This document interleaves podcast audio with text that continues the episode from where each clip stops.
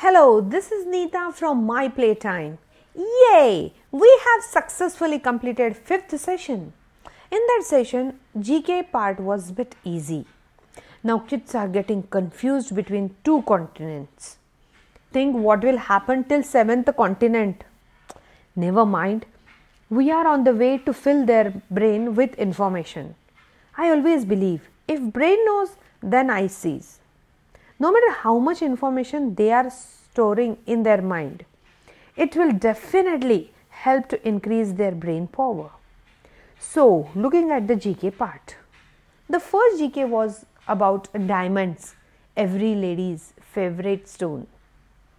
Africa produces 50% of the world's diamond and gold. Botswana, the southern African country, has largest diamonds, receiving country of African continent. The second GK was about African elephant. African elephants are the largest mammal on earth. The male elephant weigh from 1800 to 6300 kg.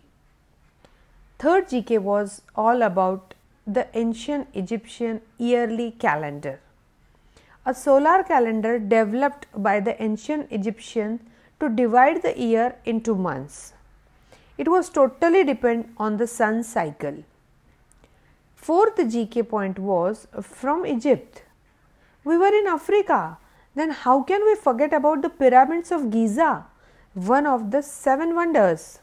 These pyramids are the oldest man-made creation exist in 21st century. It was built more than 3800 years ago. Egyptians people thought there would be life after death. So they built these pyramids to house the king's body after death. Then we saw three countries' flags and its currencies.